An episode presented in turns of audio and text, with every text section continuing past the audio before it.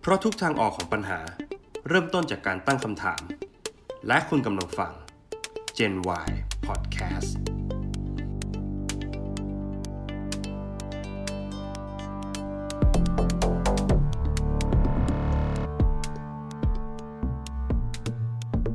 สวัสดีครับ กลับมาพบกับ Gen Y Podcast อีกครั้งนะครับ ผมก้องสรวิทย์ครับ และผมโก้ชวินครับ สวัสดีครับ ครับโก้เมื่อไม่กี่วันมานี้ครับโก้ผมได้มีโอกาสเข้าร้านสะดวกซื้อร้านหนึ่ง ครับ ปรากฏว่ามีมนุษย์ป้าคนหนึ่งครับ อืม เดินมาเขาว่ามนุษย์ป้านี่น่าจะชัดเจนเนาะ ครับ ว่าแบบ ลักษณะเขาเป็นยังไง เห็นภาพ อะไรอย่างครับ แล้วก็เขาก็เดินมาครับ แล้วก็แทรกแถวระหว่างคืออย่างอ่าร้านสะดวกซื้อเนี่ยก็จะมีเคาน์เตอร์หนึ่งเคาน์เตอร์สองใช่ไหมครับ ครับ ผมก็รออยู่ที่เคาน์เตอร์สองเขาก็เดินมาตัดหน้าผมอยู่ระหว่างตรงกลางระหว่างเคาน์เตอร์หนึ่งเคาน์เตอร์สองอ่ะ มันทำให้ผมอ่ะกลายเป็นคนที่แตกแถวอ่ะ อืม นึกออกไหม เรากลายเป็นแถวใหม่ขึ้นมา เออกลายกลายเป็นกลายเป็นผมเป็นแถวใหม่แล้ว แล้วก็มนุษย์ป้าคนเนี้ยก็กลายเป็นคือรัดคิวละหนึ่งนะได้คิวก่อนผมเสร็จ คือและยังทำให้ผมอ่ะเป็นคนที่ถูกมองว่าไม่มีระเบียบไม่มีวินัยอีกด้วย ไม่มีมารยาทอีกด้วย เพราะว่ากลายเป็นผมอะออกมาอยู่นอกแถวคนอื่นเขาแล้วก็ อืม เหมือนเหมือนจะมารอแซงคิวเหมือนเหมือนรอรถจะเบียดเข้าตรงคอขวดอะไรอย่างเงี้ย อืม เห็นภาพอยู่ เออ ผมก็เลยเกิดคำถามขึ้นมาครับว่า เอ๊ะทำไมครับทำไมสังคมเดี๋ยวนี้ถึงมีมารยาทกันน้อยลง อืม ดีครับ เพราะว่าจริง ๆ เรื่องของมนุษย์ป้า หรือว่าเรื่องมารยาทในสังคมเนี่ย มันก็ถือเป็นภัยสังคมรูปแบบใหม่เลยนะ อืม ที่ อย่า ปัจ ง จุบันเราเรา ใช่ ซีเรียสเรื่องนี้กันมากขึ้น ใช่ครับ ก็พอมีคำถามนี้ครับ ก็เลยรู้สึกว่าเรามาเริ่มกันที่ประเภทไหมครับ ประเภทของมารยาทที่ส่งผลกระทบต่างๆ ใน อืม ในสังคมครับโก็แบ่งมารยาทเป็นประเภทยังไงได้บ้างครับ ผมรู้สึกว่าถ้าเป็นเรื่องของมารยาทเนี่ย เรื่องที่เรากระทบกันบ่อยๆเนี่ยมันจะมีอยู่ประมาณ 3 ประเด็น ครับ นะครับ ประเด็นแรกนี่คือเรื่องของไซเบอร์ อืม เรื่องของโซเชียลมีเดียอันนี้ ครับ เรามันชัดเจนอยู่แล้วแหละเรื่องของคอมเมนต์อะไรก็ตามนะครับ ประเภคทรับ ที่สองเนี่ยก็คือมารยาทในที่สาธารณะ มันไม่ได้รวมถึงแค่ร้านสะดวกซื้อนะมันมันรวมไปถึงพวกร้านอาหารหรือว่าระบบคมนาคมด้วย อืม นะครับ ครับผม แล้วก็อีกประเด็นหนึ่งในยประเด็นที่น่าสนใจก็คือเรื่องของอ่าพื้นที่ส่วนตัว อืม เคยไหม การลุกล้ำพื้นที่ส่วนตัว ใช่ มันเป็นมารยาทเหมือนกันเคยไหมแบบว่าเราวางโทรศัพท์เอาไว้อะไรอย่างเงี้ย อ่า ก็จะมีก็จะมีคนมาแบบอืมมาดูอะไรนู่นนี่นั่น อืม อันนี้มันก็เป็นเรื่องของมารยาทเหมือนกัน อืม อืม ค เพ รับ ราะฉะนั้นผมก็เลยคิดว่าเออเรามาคุยถึงสามประเด็นนี้ก็น่าสนใจดี อืมงั้นเราลองเริ่มกันที่แต่ละประเภทไหมครับ อย่างเมื่อกี้อันแรกก็คือไซเบอร์ใช่ไหมมารยาทบนโลกไซเบอร์มารยาทบนโลกอินเทอร์เน็ต ครับ อย่างเคสล่าสุดที่ผมรู้สึกว่าเห็นแล้วสะเทือนใจ ใช้คำว่าสะเทือนใจแล้วกัน ก็คืออย่างวงนักร้องไอดอลเกาหลีชื่อดังนะครับ ที่เพิ่งเสียชีวิตไป อ๋อครับ ครับ จริง ๆ ผมก็ไม่ได้รู้จักเขาเป็นการส่วนตัวนะ อืม ต้องยอมรับเลยว่าผลงานเขาผมก็ไม่รู้จัก แต่ว่ามันมีประโยคหนึ่งครับโก้ที่ผมอ่านแล้วผมรู้สึกว่า โอ้โหมัน มันเจ็บปวดอะ่ะเขาเคยพูดไว้ก่อนที่จะเสียชีวิตครับว่า เมื่อวันหนึ่งเนี่ย ถ้าเกิดคุณตายไปอะเดี๋ยวคนทั้งโลกก็จะหันมารักคุณเอง อืม ผมก็เลยรู้สึกว่ามันมีคำถามบางอย่างอยู่ในประโยคประโยคเนี้ยผมก็เลยลองเข้าไปดูข้อมูลว่าเขาเป็นใครอะไรยังไงนะครับ รู้มาว่าเขาเนี่ยเคยโดนบูลลี่หนักมาก ๆ บนโลกออนไลน์ อืม นำมาซึ่งการเป็นโรคซึมเศร้าของเขานั่นเอง ซึ่ง อืม สาเหตุของการเสียชีวิตเนี่ยผมก็ไม่ได้ตามข่าวต่อนะ เพียงแต่ว่าผมก็แค่โฟกัสว่า เนี่ยไอการไซเบอร์บูลลี่ของของโลกอินเทอร์เน็ตเนี่ย มันสามารถทำให้คนเราอ่ะ มันพังได้จริง ๆ นะ ใช่เราเห็นกันหลายเคสแล้วแหละ อืม แล้วก็ไม่ว่าจะเป็นเรื่องเล็กเรื่องใหญ่เพียงแต่ว่าถ้าเกิดว่าสังคมในไซเบอร์บูลลี่มันมันมันคิดต่างอ่ะ อืม ก็เรียบร้อยเราก็จะไปตัดสิน ใช่ แล้วแหละ ใช่ เราก็ใช้คำที่ไม่ดี ครับ คือถ้าสังเกตจริงๆ ตอนเนี้ยมันจะมีโรคไม่ใช่โรคสิ มันเป็นอาการอาการหนึ่งที่สังคมโซเชียลมีเดียเนี่ยก็มักจะนิยมกันก็คืออาการเซลฟิทิส ครับ เซลฟิทิสเนี่ยมันคืออาการเสพติดการเซลฟี่ อืม นะครับ สิ่งที่น่าสนใจคือปกติแล้วเวลาเราเซลฟี่ลงไปอ่ะคนที่เซลฟี่บ่อยๆ มากกว่าวันละห้าครั้งหกครั้งแล้วก็โพสต์ลงโซเชียลมีเดียเขามักจะไม่โพสต์รูปสด อืม เขามักจะโพสต์ภาพที่ผ่านการปรุงแต่งแล้ว โพสเซสมาแล้ว ใช่ ครับ เก็ต่างแอปหน้าสวยอะไรก็แล้วแต่แต่งออกมา ซึ่งสิ่งที่น่าสนใจมันคือ คนเหล่าเนี้ย พอเขาได้รับการตอบสนองในแบบที่เขาไม่ต้องการมากพออะเช่นเขาคาดหวังว่ารูปเนี้ยอาจจะได้สัก 800ไลค์แต่ว่าออกมาจริงอาจจะแค่ 300 แล้วก็มีคนกดโกรธสองคน อะไรอย่างเงี้ย อืม เขารู้สึกว่าเอ้ยมันไม่ได้ตามเป้าอ่ะ ครับ เขาก็จะเกิดอารมณ์บางอย่างที่จะเปรียบเทียบตัวเองกับคนอื่น ที่ได้ไลค์เยอะ ครับ อย่างเช่นสมมุติผมไปเห็นใครก็ตามมาได้ ได้แปดร้อยเหมือนกันซึ่งผมไม่รู้จักนะ แล้วก็มี ครับ คนกดหัวใจให้อะไรอย่างเงี้ย ครับ ถ้าเกิดผมเป็นเป็นเซฟิทิสอะผมก็จะรู้สึกว่าอะไรวะ สวยตรงไหนวะไอเนี่ย อ๋อ ม ครับ เข้าใจไหมนี่ เกิ นี่ ดการเปรียบ นี่มัน เที เป็ ยบ นใช่เป็นหนึ่งหนึ่งในประเด็นที่ทำให้คนอะรู้สึกว่า มันเราเริ่มเคารพสิทธิ์ของผู้อื่นน้อยลงอะ ครับ จากการใช้โซเชียลมีเดีย ครับ เราเห็นง่ายๆ อย่างเช่น นักร้องวงไอดอลทั้งหลายที่กำลังดังตอนเนี้ย อืม จะมีสองกระแสมากๆอะ อืม คือจะมีคนที่อยู่ๆก็เข้าไปด่าแบบด่าไร้เหตุผลเลยอะ ครับ อืม มันก็เป็นไปได้ก็ว่าแบบเขาอาจจะเสพติดเรื่องของโซเชียลมีเดียมากเกินไป แล้วก็เกิดการเปรียบเทียบ อืม อืมทำให้เขาไม่พอใจอะไรขึ้นมาสัก ก็อย่างที่บอกแหละครับว่าโซเชียลมีเดียเนี่ยมันเหมือนเป็นโลกอีกใบหนึ่ง คนเราเนี่ยทุกวันนี้มันเหมือนมี 2 ตัวตน ก็คือตัวตนในชีวิตจริง กับตัวตนบนโซเชียลมีเดียอย่างโก้น่าจะเคยเห็นคนที่แบบบางคนเนี่ย พออยู่บนโลกโซเชียลมีเดียเนี่ยเป็นคนที่ โอ้โห ดูดีดูดีเป็นคนที่ดีมากๆ แต่ว่าคนที่ในชีวิตจริงเนี่ย คนเดียวกันเนี่ยก็เป็นเป็นคนที่ ไม่มีมารยาทหรือหรือไม่เอาไหนเลยก็มีนะครับ ก็มีเหมือนกัน มีมีมีผมผมเล่าเล่าเคสส่วนตัวนิดนึง ครับ คือผมมาเคยทำงานในเอเจนซี่แห่งหนึ่งนะครับ แล้วก็ผมก็ทำโฆษณาเกี่ยวกับเอ่อเป็นเป็นเกี่ยวกับความเชื่อวันในวันเชงเม้ง ครับ อืม ซึ่งคุณผู้ฟังก็ต้องเข้าใจว่าเรื่องของความเชื่อเนี่ยมันมีหลากหลากสิงแสมาก อ่า แล้วก็มันย่อมยอมรับมันหาข้อพิสูจน์ไม่ได้ ใช่มันมีกี่ศาสตร์ก็ไม่รู้ นั่นหมายความว่ามันจะไม่มีอะไรผิด ไม่มีอะไรถูกชัดเจนอ่ะ อืม ผมทำแอดตัวนี้ออกไปเว้ย แล้วก็มีคนคนหนึ่งแชร์ไปด่า ว่าแบบข้อมูลมั่วมากเลย เอามาจากไหน แล้วก็คือใช้คำหยาบมากมายนะ อืม ผมก็บอกเอ้ยสงสัยว่าคืออะไร ผมก็เลยกดเข้าไปดูปรากฏว่าคนคนนี้โปรไฟล์ดีมาก อืม เป็นทนาย เป็นแบบ คือดูดูมีเกียรติเลยอะแต่งตัว อืม แต่งตัว โอ้โห ผมก็เลยรู้สึกว่า มันไม่จำเป็นต้องแบบในชีวิตจริงเลยนะ อืม คือสามารถขัดแย้งกันได้ในในโซเชียลมีเดียเลยอะ ใช่ อืม ครับ ครับ นั่นก็เป็นหนึ่งในมารยาทประเภทแรก ครับ นะครับ ที่ได้รับความนิยมในยุคนี้ก็คือมารยาทบนโซเชียลมีเดีย ครับ ครับมารยาทอย่างที่สองที่เมื่อกี้โก้เกริดไว้ก็คือมารยาทในพื้นที่สาธารณะ อืม อืมยังไงบ้างครับโก้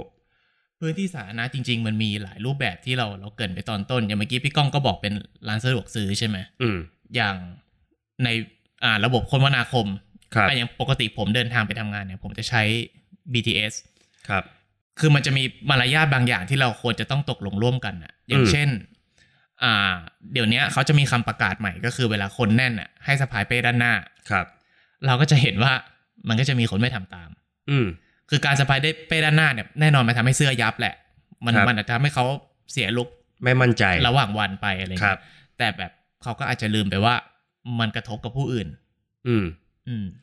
อย่างถ้าอย่างของโก้สเกล BTS เนี่ยจริงๆผมมีเคสอยากจะเล่านะแต่ขอแทรกนิดนึงกลัวลืม อย่างอ่าถ้าของโก้เป็น BTS ผมก็เป็นรถเมล์แล้วกัน อืม รถเมย์เนี่ยก็จะมีคนบางประเภทที่ชอบนั่งเบาะคู่แต่ขึ้นมาคนเดียวอะ อืม ทั้งที่รถมันก็ว่างนะ แต่ว่าผมก็เข้าใจแหละยังบางทีบางฝั่งฝั่งที่เป็นเบาะเดี่ยวแดดมันร้อน อืม ก็จะมานั่งฝั่งเบาะคู่ แต่จะไม่ชอบเถิบเข้าไปนั่งข้างใน อืม จะชอบนั่งแบบอยู่ตรงขอบขอบ อืม ๆนะ แล้วก็คือแล้วเวลาถ้าถ้าเขาอยู่คนเดียวก็ไม่เป็นไรหรอกแต่ในบางครั้งเนี่ยที่มีคนเขาขึ้นมาเพิ่มแล้วมันไม่มีที่นั่งอะก็ชอบแบบกระเถิบให้คนอื่นเขาเข้าไปนั่งข้างในอะ ใช่ คือ เพื่ออะไรอะผม คือผมไม่เข้าใจว่าเขาทำเพื่ออะไรอะ คือแบบเขาเขาเอาความสบายของตัวเองอะคือขึ้น ใช่ ลงสะดวก แต่ว่าคนอื่นก็ก็ไม่เป็นไรก็คุณมาทีหลังเข้าไปสิอะไรอย่างเงี้ยอื ไม่นับอย่างนี้อีกนะ ไม่นับคนที่เอากระเป๋าใหญ่ๆขึ้นมาแล้ววางมันสองที่อ่ะ อืม คือคนแบบเนี้ยถ้าเขากล้าพูดว่าเขาจ่ายที่นั่ง หรือว่าจ่ายตั๋วสองใบอ่ะผมจะเคารพสิทธิ์เขานะ ใช่ เขารู้สึกว่าเออเขาซื้อเขาซื้อที่นั่ง ใช่ใช่ แต่ส่วนใหญ่ไม่ทำหรอก อืม อืมส่วนใหญ่ก็จะแบบ ก็จะฉันจะวางตรงเนี้ย ก็จะวาง อืม แบบอย่างเงี้ยเอออะไรอย่างเงี้ยอ่ะกลับมาเรื่อง BTS ที่ผมบอกว่ามีมีอะไรอยากจะแชร์ไอ้คำว่ามารยาทเนี่ย มันมันมันมีความคาบเกี่ยวกับสิทธิส่วนบุคคลอยู่ประมาณหนึ่ง อืม อืมเพราะอย่างบางบางกรณีบางการกระทำอ่ะเราก็จะรู้สึกว่าไอ้สิ่งเนี้ยมันเป็นสิ่งที่เราพึงกระทำได้ด้วยสิทธิ์ของเรา อืม อย่างเคสที่น่าจะถกเถียงกันบ่อยที่สุดก็คือการลุกให้คนนั่ง ครับ อืมวันนั้นผมขึ้น BTS ครับ แล้วก็ตรงเก้าอี้ BTS เนี่ยก็จะมีเก้าอี้ตัวหนึ่งที่เป็นเก้าอี้แบบสำหรับผู้พิการหรือว่าผู้ที่แบบ ต้องการมากกว่า ใช่ใช่อะไรอย่างเงี้ยครับ เออวันเนี้ยผมรู้สึกโชคดีที่ผมได้ขึ้นต้นสาย และผมอยากผมเป็นคนชอบอ่านหนังสือบน BTS อืม ครับผมจะไม่ชอบนั่งอ่านหนังสือเวลาปกติจะชอบนั่งอ่านหนังสือเวลาเดินทางเพราะรู้สึกว่าเป็นเวลาที่ไม่สั้นไม่ยาวเกินไปสำหรับระยะทางของผมนะ ครับ เก้าอี้ริมสุดเป็นเก้าอี้ของเก้าอี้พิเศษ ผมก็เลือกที่จะมานั่งตรงกลางๆ ซึ่งกลางๆเนี่ยมันก็ถัดจากเก้าอี้ตัวนั้นมา 2 หรือ 3 ตัวเนี่ยแหละ ประมาณ 2 ตัว ครับ นะครับ แล้วผมก็นั่งอ่านหนังสือ ป ปรากฏว่าระหว่างทางครับ มันมีมีเอ่อผู้พิการคนหนึ่งขึ้นมา ซึ่งผมไม่เห็น ครับ ไม่เห็นเลย แล้วก็เขาเนี่ยเดินถือไม้เท้าขึ้นมา แต่ว่าคือต้องยอมรับผมไม่เห็นจริง ๆนะครับ แล้วก็ผมมาเห็นเขาจริง ๆ อีกทีก็คือมีเหตุการณ์หนึ่งคือคุณป้าที่นั่งอยู่ฝั่งอีกฝั่งหนึ่งเลยครับ เป็นสรรพคุณคือมนุษย์ป้าเหมือนกัน อับรักษณ์โดนมนุษย์ป้าเลย ออตอนนั้นเนี่ยคือมนุษย์ป้าเลย แล้วก็ผมผมเห็นเหตุการณ์นี้จากที่การที่ได้ยินเสียง บอกว่า อ้าวพ่อหนุ่มมานั่งนี่มานั่งนี่มานั่งตรงนี้ ผมก็เลยเงยหน้าขึ้น ผมก็นึกว่าเขาลุกให้นั่ง ปรากฏไม่ มีคนอื่นลุก ลุกเพราะลงจากจาก BTS อืม แล้วก็คนในเขาก็เดินกระเพกกระเพกไป ผมก็แบบโอ้แบบรู้สึกผิดอะ อืม ที่ที่แบบไม่ได้รู้ให้เขา คือเรา ง ไม่เห็นจริงๆ เพราะเราก็ไม่เห็นใช่เพราะคุณต้องคุณผู้ฟังต้องเข้าใจว่า BTS ตอนเช้าเช้าๆเนี่ยมันแน่นมากๆ ครับ เออมันมันจะเดินกันไม่ได้ อืม นะครับ แล้วก็เอ่อผู้ชายคนนี้ก็เดินไปนั่ง แล้วก็คุณป้าคนนี้เขาก็บ่นว่า เนี่ย ดูคนเราสมัยเนี้ยมันไม่มีน้ำใจ ไม่มีมารยาท อันนี้พูดลอยๆขึ้นมา พูดพูดกับผู้ชายคนนี้เลย ผู้ชายคนที่เขาเพิ่งเดินไปนั่งที่เขามากับไม้เท้าอ่ะ อ๋อ เขาพูดเนี่ย คนเดี๋ยวนี้ไม่มีมารยาทไม่มีน้ำใจ ดูดิเห็นคนที่แบบเขาเดินไม่ค่อยไหวขึ้นมา ยังนั่งอ่านอะไรไม่รู้อยู่ได้ อืม อ่านอะไรไม่รู้อยู่ได้มันใครอ่ะ ก็เดี๋ยวนี้มันจะมีเรา ใช่ มันก็เราคนเดียว ผมก็หันมองซ้ายมองขวา ไอ้คนข้างๆ ผมมันก็ไม่ได้อ่าน อืม มีก็มีผมเนี่ยแหละ อ่านอยู่คนเดียว แล้วผมก็รู้สึกว่า อ้าวป้า แล้ว อืม ถ้าเกิดป้ารู้สึกว่าป้าเห็นใจเขาอะทำไมป้าไม่รู้ให้เขานั่งอะ ป้าเห็นน่ะ เออ เรา ป้ ไม่เห็นจริงๆ เราไม่เห็นไง เออ แล้ว แล้วผมก็รู้สึกว่า แล้วอย่างนี้ผมทำผิดมารยาทหรือเปล่า หรือคุณป้าคนเนี้ยที่เขาพูดเหน็บๆลอยๆมาเนี่ย เขากำลังไม่มีมารยาท อืม น่าสนใจเป็นเป็นประเด็นที่โอ้เถียงกันได้ได้ไม่รู้จบ เนี่ย ละ ถึงบอกว่ามันคาบเกี่ยวกับความเป็นสิทธิส่วนบุคคลอยู่ด้วยนะครับ เพราะว่าจริง ๆ คนปัจจุบันอ่ะ โดยเฉพาะคนเมืองเลยนะ ก็คือเราจะเราจะกลัวการถูกลุกลานพื้นที่ของเรามากขึ้นอ่ะ อืม อย่างเช่นเราสังเกตไหมว่า คนเราอ่ะ ปกติเราจะชอบนั่งริม อืม ส่วนใหญ่นะที่ที่ผมเห็นนะ อืม คืออย่างยกเว้นเคสรถเมย์ที่พี่ก้องบอกมันจะมีบางคนที่เห็นแก่ตัวแล้วก็นั่งข้างนอกแล้วไม่หลบให้อะไรเงี้ย ครับ ถ้านับคนส่วนใหญ่อะก็จะชอบนั่งเบาะเดียว อืม เพราะว่ารู้สึกว่าไม่ต้องถูกลุกลานจากใครอ่ะ ครับ BTS สมัยก่อนก็เป็นเหมือนกัน คือคนเนี่ยจะชอบนั่งริม ครับ แต่พอมีมีป้ายบางอย่างที่มาติดว่าที่ที่เนี้ยเป็นที่ของคนพิการหรือว่าพระพิสุกอ่ะ ครับ จะรู้สึกเขาจะรู้สึกว่าที่เนี้ยมันมันถูกลุกล้ำไปแล้วอ่ะ ครับ เขาก็จะไม่ค่อยนั่งกันสังเกตไหมเดี๋ยวเนี้ย อืม เขาจะเว้นที่นั้นแล้วก็นั่ง ใช่ แล้วก็นั่งที่อื่นแทน ปล่อยไปเลยอะอะไรอย่างเงี้ย นี่นี่ ครั เขา บ สังเกตน่าสนใจดี ครับ อ่ะ อันนี้เป็นด้านของสาธารณะเนาะ ต่อไปเป็นมารยาทในพื้นที่ส่วนตัว พื้นที่ส่วนตัว อืม ตอนแรกผมยกตัวอย่างเรื่องของโทรศัพท์มือถือไปใช่ไหมที่คน ครับ เรามักจะหรือแบบ Facebook ส่วนตัวแล้วก็แล้วแต่ที่เรา ครับ ชอบชอบมาตามส่อง จริง ๆ มันก็มีเรื่องที่เราประสบเองเหมือนกัน ครับ ที่ที่บ้านของเราเนี่ยแหละ ครับ คือผมครอบครัวเราเนี่ยต้องยอมรับเป็นครอบครัวที่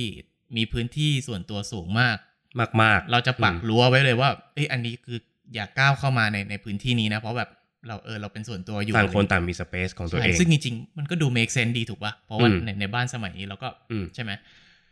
อ่ามีครั้งหนึ่งไม่ใช่หลายครั้งหลายครั้งเลยแหละ อืม ที่บางทีเราเราดูหนังอยู่ในบ้านหรืออะไรเงี้ย ครับ อยู่ๆก็มีคือบ้านเราอ่ะมันจะมีประตูรั้วอยู่ข้างนอก ครับ ซึ่งหลังจากเข้าประตูรั้วมันจะเป็นประตูชั้นในใช่ไหม ครับผม บางทีดูดูหนังอยู่อะก็มีใครไม่รู้ว่าโผล่เข้ามา อืม แล้วก็มาเรียก โผล่มาแม่อยู่เปล่า แม่อยู่เปล่าหรืออ ม แบบ คนนี้อยู่เปล่าคนนั้นอยู่เปล่าอะไร อืม เงี้ยคือเดี๋ยว ทำไม เดี๋ยวเดี๋ยว ข้ามาทำไม เออ เราเคยเข้าบ้านคุณไหม ม อะไรอย่างเงี้ย ซึ่งในมุมมองของเขาอะอย่างที่บอก ในมุมมองของเขาอะเขารู้สึกว่าเขาไม่ได้เสียมารยาทเขาแค่แบบเออจะเดินมาหา จะเดินมา อืม ทักทาย แต่ในมุมมองของเราอะเรามองว่ามันเสียมารยาทไง เพราะมันคือการลุกล้ำอ่ะ อืม เพราะฉะนั้น แล้วคือไอการเข้ามาแบบเนี้ย บางครั้งอะ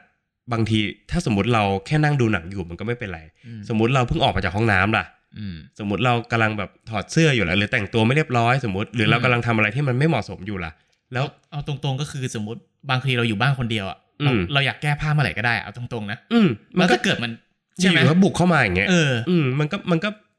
คือทำเพื่ออะไรอ่ะ ใช่ คือ ออะไร มัน อย่างเงี้ย มันมันมันน่าจะเป็น common sense อ่ะ อืม เป็นเป็นเป็นพื้นฐานที่เราควรจะต้องคิดได้อยู่แล้วอ่ะ ใช่ใช่ พอพี่ข้อถึงเรื่องนี้พี่ก้องว่ามันเป็นเพราะอะไรอ่ะ ผมเคยอ่านบทความหนึ่งนะครับ เกี่ยวกับสถาปัตย์กับความเหลื่อมล้ำ อืม นะครับ ผมผมจำชื่อคนเขียนหรือจำอะไรประมาณนี้ไม่ได้แต่แต่หัวข้อประมาณนี้นะครับ ก็คือสถาปัตย์กับความเหลื่อมล้ำสังเกตไหมครับว่ายุคสมัยเนี้ยบ้านใหม่ ๆ ที่ผุดผุดๆขึ้นมาในเมืองเนี่ย จะเป็นบ้านที่มีห้องน้ำพอๆกับห้องนอน อ่า บางห้องก็อาจจะมีมีห้องน้ำในห้องนอนอีกทีหนึ่งเลย ใช่ เป็นห้องน้ำในตัว ที่ ครั เขา บ เรียกห้องน้ำในตัว มันสะท้อนอะไร มันสะท้อนว่า มนุษย์เราเนี่ยต้องการความเป็นส่วนตัวมากขึ้น อืม นะครับ ซึ่งไอการเป็นส่วนตัวความเป็นส่วนตัวเนี่ย มันมา มันต้องมีอำนาจของเงินมาก่อน ถึงจะสร้างความเป็นส่วนตัวได้ อืม อย่างเอ่อเปรียบเทียบง่ายๆ อย่างหอพัก หอพักที่มีห้องน้ำในตัวกับหอพักที่เป็นห้องน้ำรวม ราคาก็จะต่างกัน อ่า ชัดเจน บ้านก็เหมือนกัน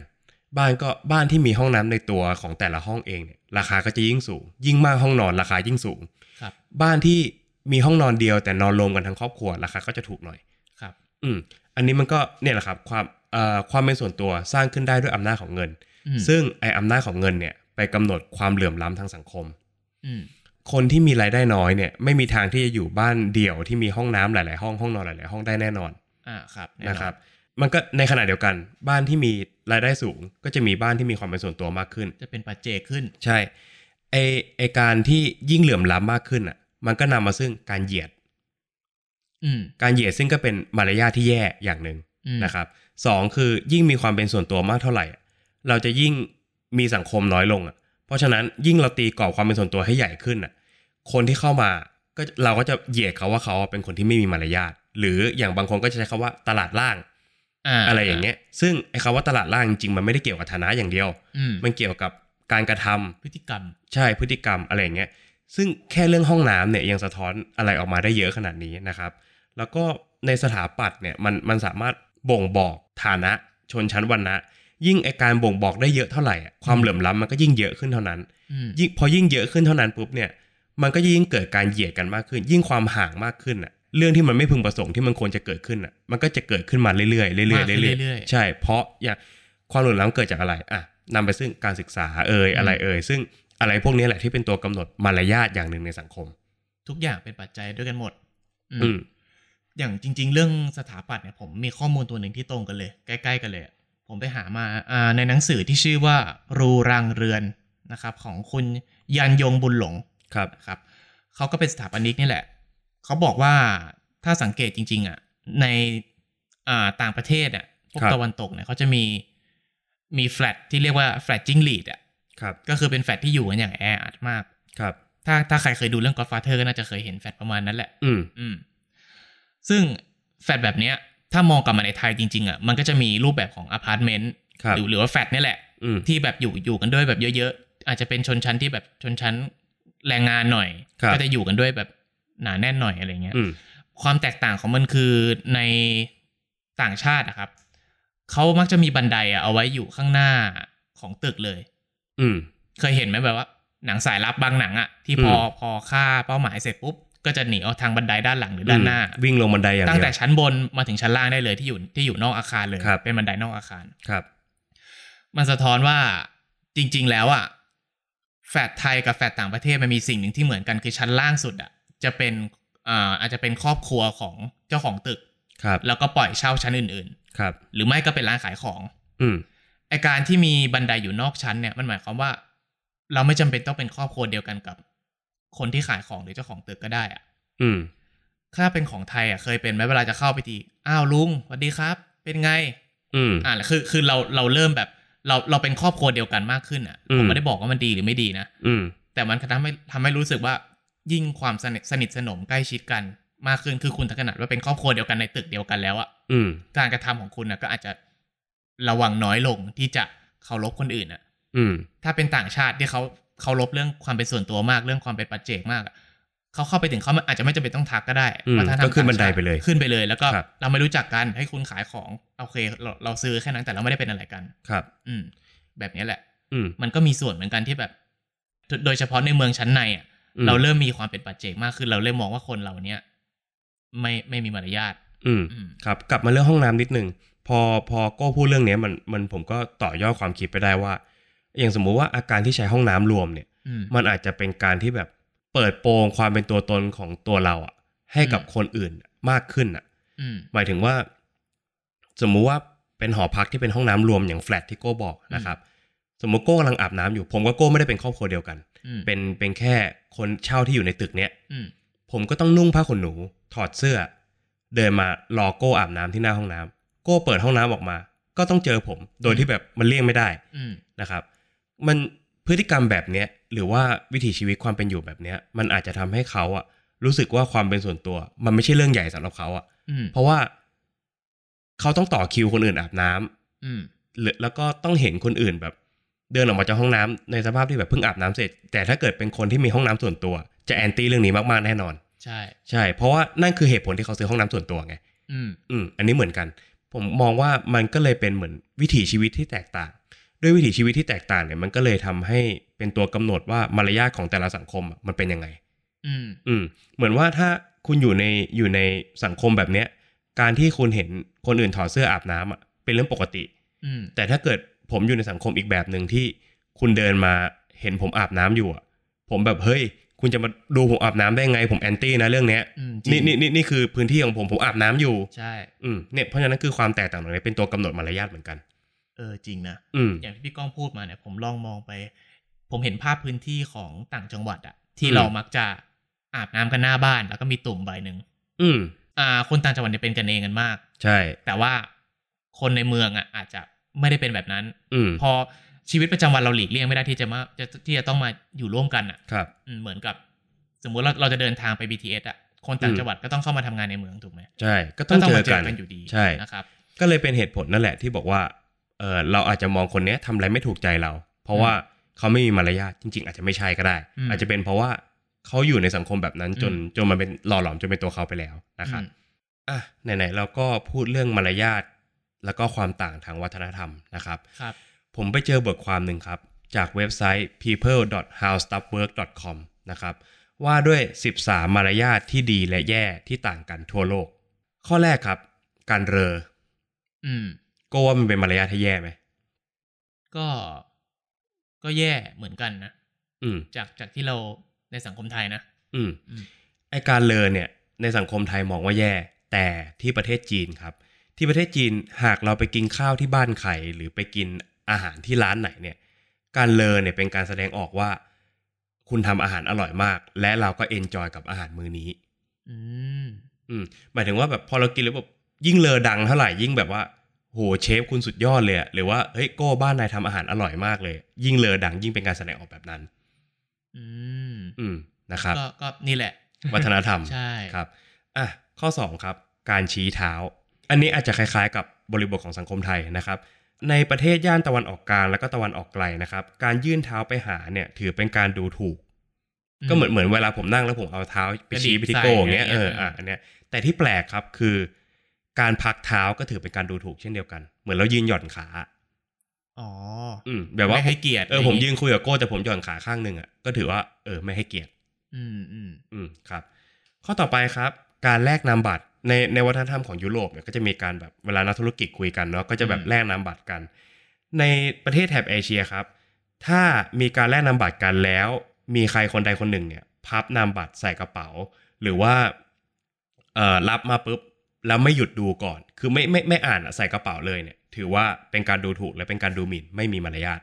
อ่า นี่อย่างอย่างไทยก็พอจะมีเคยเห็นเหมือนกัน อืม เขาบอกว่ารับนามบัตรมาเนี่ยต้องอ่านชื่อของเขาก่อน ใช่ อืม อะไรอย่างนั้นครับ ใกล้เคียงกัน ข้อต่อไปการจับมือครับ การจับมือที่ประเทศอังกฤษและก็ประเทศอเมริกาเนี่ยเขาบอกว่ายิ่งจับมือแรงเท่าไหร่เนี่ยยิ่งหมายถึงว่าการบีบมือนะ อืม ยิ่งบีบมือแรงเท่าไหร่เนี่ย ถือเป็นการเคารพคนคนนั้นมากเท่านั้น อย่างสมมติ อ๋อ อย่างสมมติผมจับมือโก้แล้วผมบีบมือโก้แบบแรงเลยเนี่ย ก็จะกลายเป็นว่าเออเนี่ยเฮ้ยเราแสดงความเคารพต่อคุณ เหมือนที่ท่านนายกเคยโดนบีบแล้วร้องโอย อ๋อ อันนั้นคือเขาแสดงความเคารพนะครับ ครับ ส่วนแต่ในประเทศฟิลิปปินส์ครับ ในประเทศฟิลิปปินส์เนี่ยการที่บีบมือด้วยความรุนแรง ถือเป็นการแสดงความก้าวร้าวในประเทศฟิลิปปินส์ครับ อืม ถือ ความแตกต่างมันละเอียดอ่อนมากเลยนะ ใช่ถือเป็น เรื่องเดียวกันแท้ๆเลย ใช่ในการที่เราพยายามจะแสดงความเคารพเนี่ย แต่กลายเป็นว่าเขามองว่าเราเป็นคนก้าวร้าวแล้วก็มีใช้ใช้ความรุนแรง อืม นะครับ ก็อันนี้เป็นนัยยะของแต่ละประเทศเนาะข้อที่ห้าครับ เขาบอกว่าชาวยิวออร์โธดอกซ์เนี่ย ไม่จับมือกับเพศตรงข้าม ในขณะเดียวกันครับ ผู้หญิงชาวมุสลิมที่เคร่งศาสนามากๆเนี่ยก็จะไม่จับมือกับเพศชาย ส่วนเพศชายที่เป็นมุสลิมเนี่ยสามารถจับมือกับผู้หญิงที่ไม่ใช่มุสลิมได้ อืม อืม อันนี้ก็ เรื่งขงศาสนาด้วย ใช่ไม่เกี่ยวกับความเชื่อด้วย ซับซ้อนมาก ใช่ครับอ่ะข้อต่อไปครับ กลับมาที่เรื่องอาหารนิดนึง อืม ครับ เขาบอกว่าที่จีนนะครับ กลับมาที่จีนอีกแล้ว ท ที่จีนเนี่ยห้ามกินอาหารจนหมดจาน ทำไมอะครับ อย่างอย่างประเทศไทยเนี่ยเวลาใครทำอะไรให้ให้เรากินเนี่ย เราไม่ควรจะกินเหลือถูกไหมอย่างสมมติเราไปบ้านเพื่อน อืม แล้วกินกับข้าวเหลือเนี่ย มันก็ไม่อร่อย ใช่หมายถึงว่าร้านอาหารก็เหมือนกันนะครับ อืม แต่ที่ประเทศจีนเนี่ยเขาบอกว่าห้ามกินจนหมดจาน เพราะว่า การที่กินจนหมดจานเนี่ยหมายถึงว่าเจ้าบ้านเนี่ยทำให้กินแล้วอาหารไม่พอ หรือกินจนหมดแล้วก็ทำให้คืออย่างที่จีนเขาน่าจะมีวัฒนธรรมประมาณว่า พอกินหมดปุ๊บเขาก็จะเติมให้แบบเหมือนรีฟิล อืม ให้ตลอดแบบให้ให้กินให้อิ่มๆอะไรเงี้ยนะครับ เพราะฉะนั้นเนี่ยการที่คุณกินหมดเนี่ยมันหมายถึงว่า มันผลกระทบไปตกอยู่ที่เจ้าบ้าน กลายเป็นกลายเป็นว่าเจ้าบ้านเนี่ยมารยาทไม่ดีทำไมไม่ยอมเติมข้าวให้เขากินให้อิ่ม อืมเหมือนเลี้ยงดูไม่ดีอย่างงี้ ใช่ เพราะฉะนั้นคือการที่รู้สึกว่ากินแล้วอาหารอร่อย หรือว่าอยากจะให้เกียรติเจ้าของบ้านเนี่ยคือเหลือไว้สักหน่อยหนึ่งเหมือนเป็นการตักเตือนเขาว่า ไม่ต้องเติมแล้วอิ่มแล้วพอแล้ว อืม อืมครับ ข้อต่อไปครับ เรื่องทิป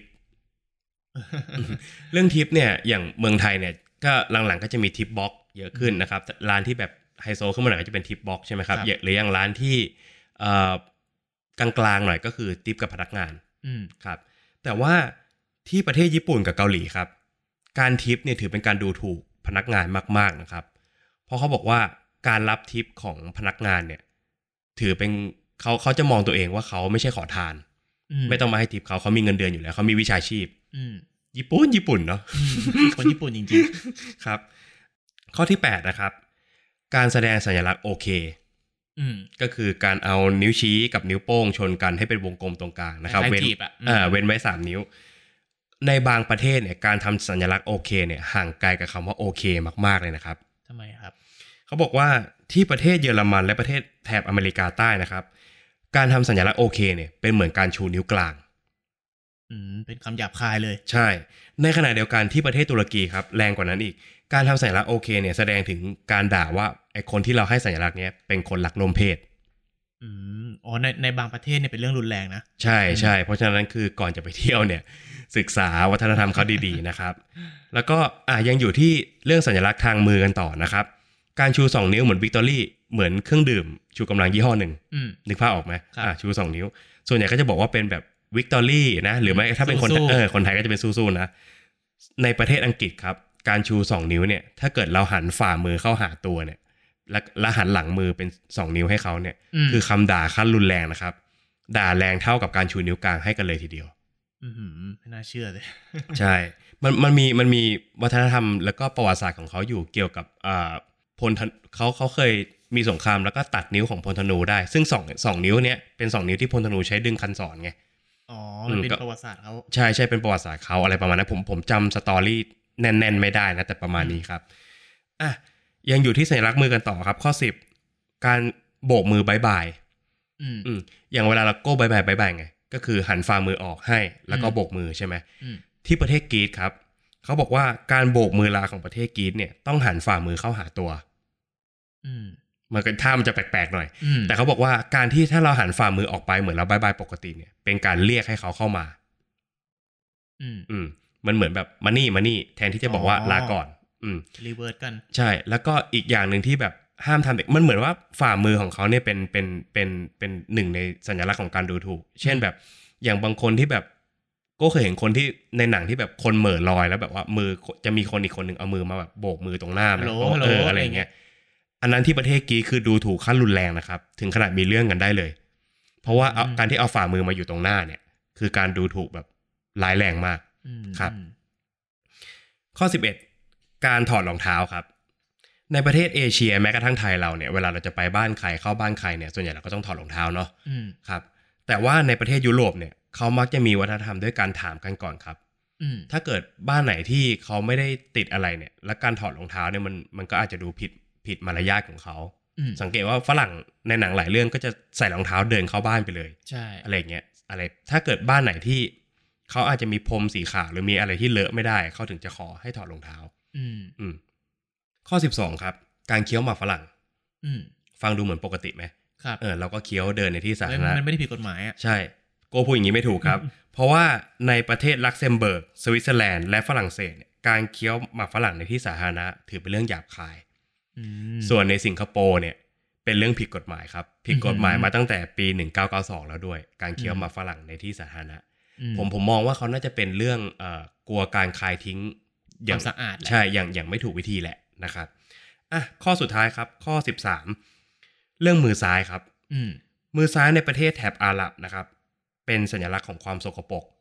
เขาจะไม่จับมือกันด้วยมือซ้าย ไม่ทักทายด้วยมือซ้าย และพยายามไม่กินข้าวด้วยมือซ้าย อืม อืม เพราะว่าเขามองว่ามันเป็นความสกปรก อืม ทางทางความเชื่อของเขาแล้วอันนี้เราก็ไม่รู้เนาะ ครับ อ่ะก็นั่นแหละเป็น 13 ข้อ 13 มารยาทที่แตกต่างกันทั่วทุกมุมโลก บาง อืม เรื่องเราอาจจะมองว่าเป็นเรื่องปกติ อืม แต่ว่าเขาอาจจะมองเป็นเรื่องที่แบบร้ายแรงสำหรับประเทศเขามากๆก็ได้ นี่แหละ คือจริง ๆ ทางแก้ของเรื่องมารยาททั้งหมดที่พูดมา มันก็คือการศึกษานั่นแหละ อืม มันไม่ได้หมายความว่าเราต้องเรียนสูงเลยอะ ใช่ สิ่งสำคัญคือการสังเกตอะผมว่านะ อืมแล้วก็เคารพสิทธิ์ซึ่งกันและกัน อืม ครับ คือเอาง่าย ๆ อย่างเช่นแบบ เราขึ้น BTS อะ อืม เคยเห็น เคยเห็นคนที่แบบใส่หูฟังแล้วนะ แต่ อืม ว่าฟังเพลงเสียงดังไหม อืม เปิดดังสุดอะแล้ว อืม แล้วหูฟังมันไม่ใช่หูฟังอินเอียร์อะ อืม มันก็จะแลบๆออกมา คือสังเกตได้เลยว่าคนรอบข้างจะมองอะ อืม จะมองว่าเอ้ยคือพยายามส่งสัญญาณบางอย่างให้รู้ว่า เอ้ย ดังไปนะ ดังไปแล้วอะไรอย่างเงี้ย อืม ก็ถ้าเกิดว่าคนที่มีการสังเกตมากพอ ไม่จำเป็นต้องเป็นคนฉลาดแบบจบด็อกเตอร์หรืออะไรเลยอะแค่แค่ดูว่าเออคนรอบข้างเขาเริ่มไม่พอใจอะ แล้วก็ตั้งคำถามว่าเอ้ยมองทำไม พอเริ่มพอแค่แค่ตั้งคำถามแค่นั้นแหละ อืม เออก็ ใช่ ก็จะเริ่มรู้สึกว่าเออเขาต้องปรับปรุงอะไรบ้าง อืมอย่างเช่นแบบไอไม่ปิดปากเงี้ย อืม อยู่ในคือคือมันเราเราแค่สังเกตเราก็น่าจะ ไอ รู้แล้ว ไอเรื่องหูฟังเสียงรอดออกมาเนี่ยยังน้อยนะเจอแบบพวกรถที่ชอบเปิดกระจกแล้วเปิดเพลงตุ้มๆอ่ะ อืมคือผม เขาต้องการอะไรอ่ะ ผมคือผมไม่เห็นด้วยนะผมผ อื ม ม ก็พูดเลยว่าผมไม่ชอบเลยนะพฤติกรรมแบบนี้เป็นพฤติกรรมที่แย่มากสำหรับผมอะ อืม มันไม่รู้ว่าเขาต้องการอะไรเหมือนกัน คือรู้ได้ไงว่าผมอยากฟังอะ เออ มัน เนี่ย อย่างมารยาทก็คือ ถ้าให้นิยามจริง ๆ ก็คงเป็นการที่แบบเราทำอะไรบางอย่างที่ไปลุกล้ำความเป็นส่วนตัวหรือสิทธิ์ของคนอื่นน่ะ ใช่ มันมันคือการที่เราพูดกันมาตั้งแต่ต้นเลยนะ อืม เรื่องการลุกล้ำเนี่ย ใช่ ก็นั่นแหละครับ ก็พยายาม หากรอบของตัวเองให้เจอเนาะ อืม ว่าเราควรทำอะไรได้แค่ไหนที่มันเหมาะสมในสังคมที่เราใช้ชีวิตอยู่นะครับ ผ แล้ว ม ก็ ชอบผมชอบผมชอบคำแทรกนิดนึงคือผมชอบคำว่ากรอบพี่ก้องมาก อืม ถ้าทุกคนอ่ะเราคิดว่าเรามีกรอบอ่ะของ อืม เราอ่ะเป็นวงกลมขึ้นมา อืม เราแค่พยายามไม่เอากรอบนั้นนะไปทับกรอบคนอื่นอ่ะ ใช่ จินตนาการเออจินตนาการตามผมว่าเออมันเห็นภาพดีครับ อืมนั่นแหละครับ ก็อย่างที่บอกถ้าเราไม่ไปเอากรอบเราไปทับซ้อนกับใคร มันก็คงไม่มีการลุกลานกันเกิดขึ้น อืม และนั่นก็คงเป็นทางแก้ที่ดีที่สุดที่เราจะเสนอได้เกี่ยวกับเรื่องมารยาทนะค ครั รับ บ ก็สำหรับคนที่เห็นว่าเราไปทับกรอบของใคร หรือว่ามีความคิดเห็นแตกต่างกับเราเนี่ยก็สามารถอินบ็อกหรือว่าคอมเมนต์มาบอกเราได้เลยนะครับ หรือว่าแม้แต่จะบอกก็ได้ว่าอยากให้เราพูดเรื่องอะไรอะไรเงี้ยก็สามารถบอกกันได้นะครับ ครับ ต้องขอฝากไว้เช่นเคยนะครับสำหรับช่องทางการรับฟังนะครับ ไม่ว่าจะเป็น Apple Podcast Podbean Spotify รวมไปถึง YouTube Channel นะครับ สามารถไปกดไลค์ กด Subscribe กดกระดิ่ง ติดตามพวกเราไปกันได้ด้วยนะครับ ครับ แล้วก็สำหรับ EP นี้คงต้องลาไปก่อนนะครับ เดี๋ยวมาพบกันใหม่ใน EP หน้านะครับ สวัสดีครับ สวัสดีครับ